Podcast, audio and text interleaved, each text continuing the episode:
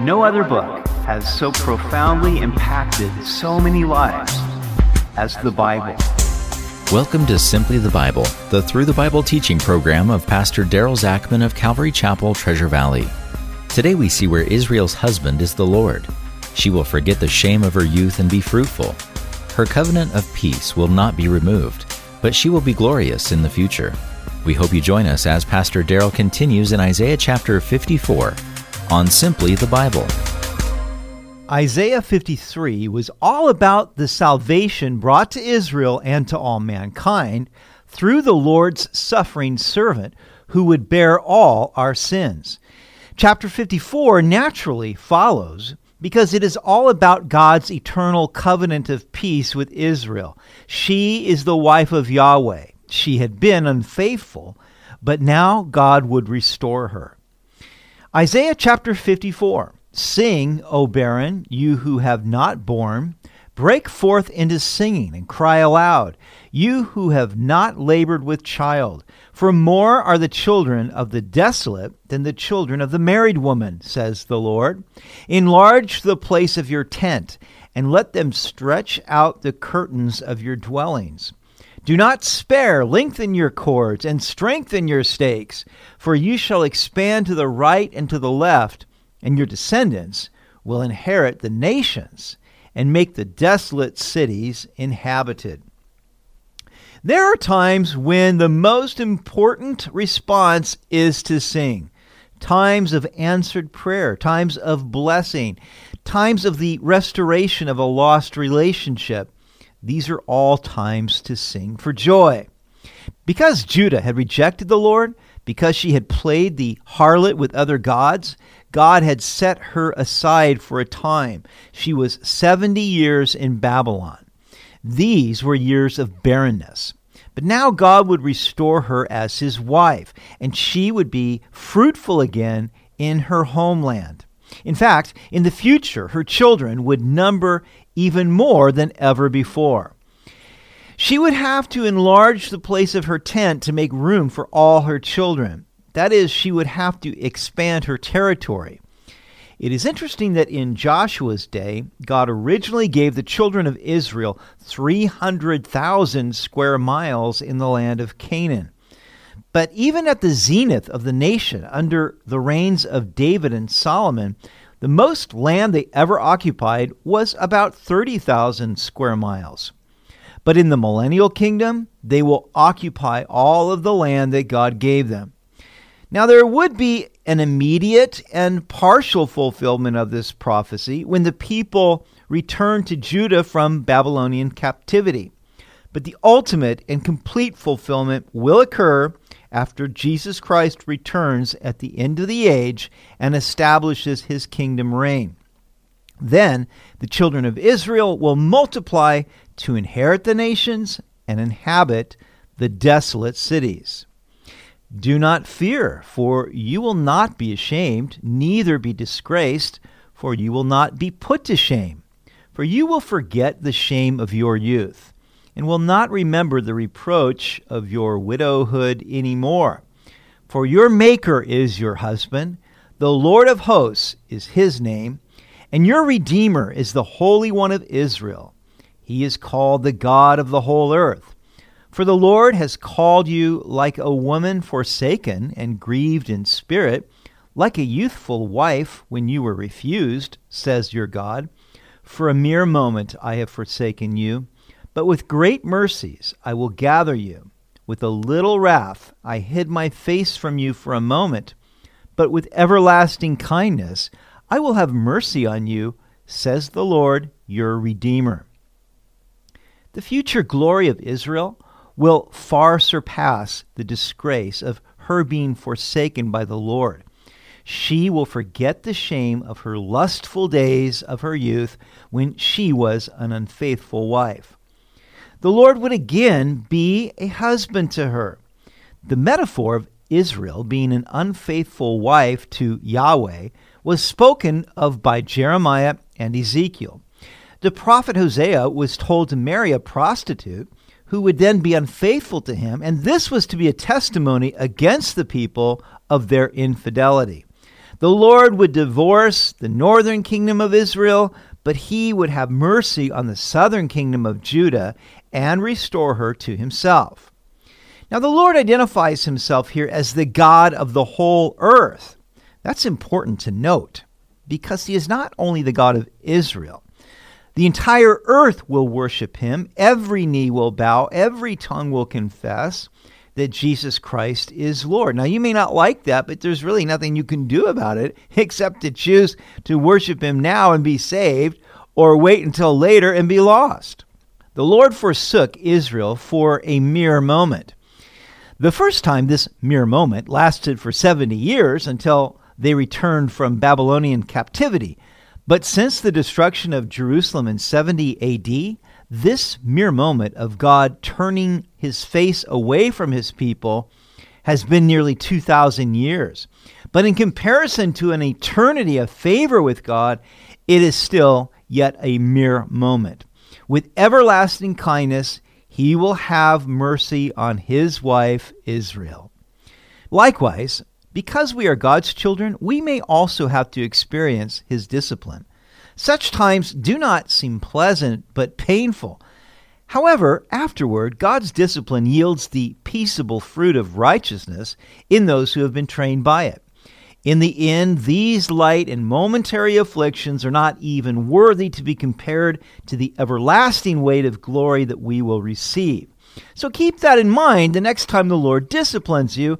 He may hide his face from you for a moment, but then with everlasting kindness, he will have mercy on you. Verse 9 For this is like the waters of Noah to me, for as I have sworn that the waters of Noah would no longer cover the earth, so have I sworn that I would not be angry with you, nor rebuke you. For the mountains shall depart, and the hills be removed. But my kindness shall not depart from you, nor shall my covenant of peace be removed, says the Lord who has mercy on you. What an amazing promise. Now, God made a promise to Noah that he would never again flood the entire earth with water, and he gave the rainbow as that perpetual reminder. Likewise, he has sworn that he will never again be angry with Israel or rebuke her. Even when the mountains are moved from their places, as will happen during the Great Tribulation, he will never remove his kindness from Israel or his covenant of peace. O you afflicted one, tossed with tempest, and not comforted, behold, I will lay your stones with colorful gems, and lay your foundations with sapphires. I will make your pinnacles of rubies, your gates of crystal, and all your walls of precious stones. All your children shall be taught by the Lord, and great shall be the peace of your children. In righteousness you shall be established. You shall be far from oppression, for you shall not fear, and from terror, for it shall not come near you. Indeed, they shall surely assemble, but not because of me. Whoever assembles against you shall fall for your sake. Now think of all that Israel has endured since rejecting Jesus Christ, the destruction of their temple and of Jerusalem, then being scattered throughout the nations, the Inquisition, the Holocaust, Arab hostility, and anti Semitism throughout the world that continues to the present day. How God's chosen ones have indeed been tossed with tempest and not comforted. But God will lay her stones with colorful gems and her foundations with sapphires. He will make her pinnacles of rubies and her gates of crystal. Such extravagance! Now, this was never fulfilled when the Babylonian captives returned to Jerusalem, but it will be fulfilled in the New Jerusalem.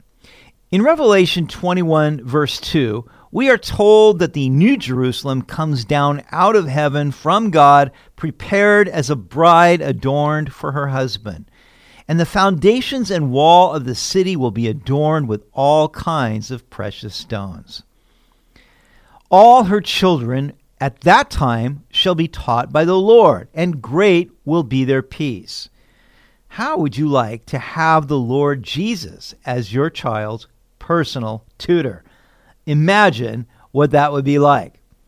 We, on the other hand, have taken God out of the public schools. We have removed His word and prayer. In effect, we have said, We don't want you in the lives of our children.